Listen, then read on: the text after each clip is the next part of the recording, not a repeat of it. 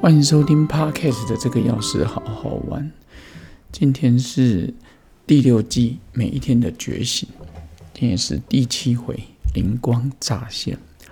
生活中或是你在做梦的时候，常常灵感一来，呃，有时候你就觉得哇，神来一笔，超越你平常脑袋的想象。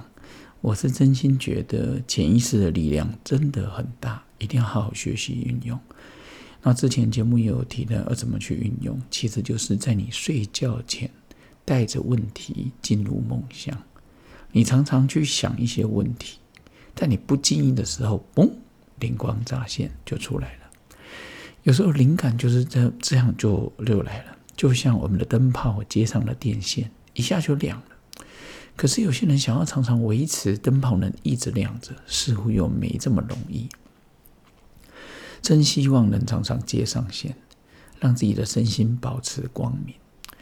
有时候我们面对生活上啊、工作上啊、情感上的一些问题，有时候在你脑海里就会突然闪过那一道光，就是这个光，就是这个光。哈，以前广告的，高中的时候吧，哎，对，卖什么我也不记得了，一下子过去，我也通通记不得了。所有的事情总是会找到解决之道。各位，无法解决也是一个答案，不是说一定都会解决。就是说这个就是没办法。例如花枯萎了，怎么让它回来啊？算了。以前我们去分析事情的时候，嗯，以我自己而言，我们也会带着主观去处理或去做出评价。这一次奥运那个小林同学哦，他就是人家问他说：“哎，你怎么看这个樊振东啊？这个大陆球王啊？”他说：“嗯，我有资格去评价他吗？”才十九岁的学生，我觉得他真的说的非常好。某个程度呢，我们觉得啊，这好谦虚。你看看到我们那个金牌男男双，羽球的哈，新杯那个麒麟麒麟羚羊配，然后他们看到印尼的，看到其他的，他们也是非常有礼貌。我真的觉得台湾最美的风景是人。比起壮丽的和光山色、壮丽的雪景、壮丽的一望无际的，我们台湾老实说没什么这方这方面的，比大比不过人家。但老实说，比友善热情，听看过了很多网络上 YouTube 在讲，我真的慢慢觉得台湾人的自信已经起来了。七零年代的我们也是台湾前眼角膜，各位铜臭味不可闻。但是现在慢慢的往心里去，我就觉得很好。有时候看到一些网络上的酸民，我真的觉得，我常喜欢讲，真的很可怜，可怜人。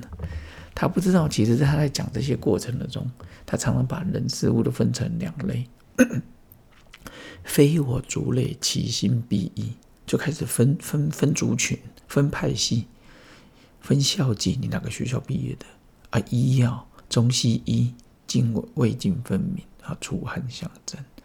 其实呢，人生的事情哪有办法一刀切？爱与不爱，恨与不恨，喜欢讨厌，快乐痛苦，往往都是一线之隔。今天晚上跟喜欢的人去看电影，开心到爆掉；明天早上看到一个男生骑摩托车载他来学校，痛苦的要死。同一个人呢，同一个喜欢的学妹，就那个人载他的是他哥。他爸，他叔叔，所以那那个一线之隔的线，其实是自己画出来的。然后画出来之后呢，有两边，左边快乐，右边痛苦。人们常常走在钢索上，那些都是自己的选择。智慧开启者常驻光明喜乐，无明笼罩者常困黑暗忧伤。透过思维训练。让自己面对事情的时候，可以考虑的更加周延、更加周详、更加的全面，找到之让自己真正开心的事。此时没有物质、名利、财富上的考量，就是内心纯粹的感受，跟着内心的步伐，我们就会点亮心灯。所以有时候突然没来由的神来一笔、灵光乍现的时候，各位。顺着那个脚步走，那个就是你内心真正的答案。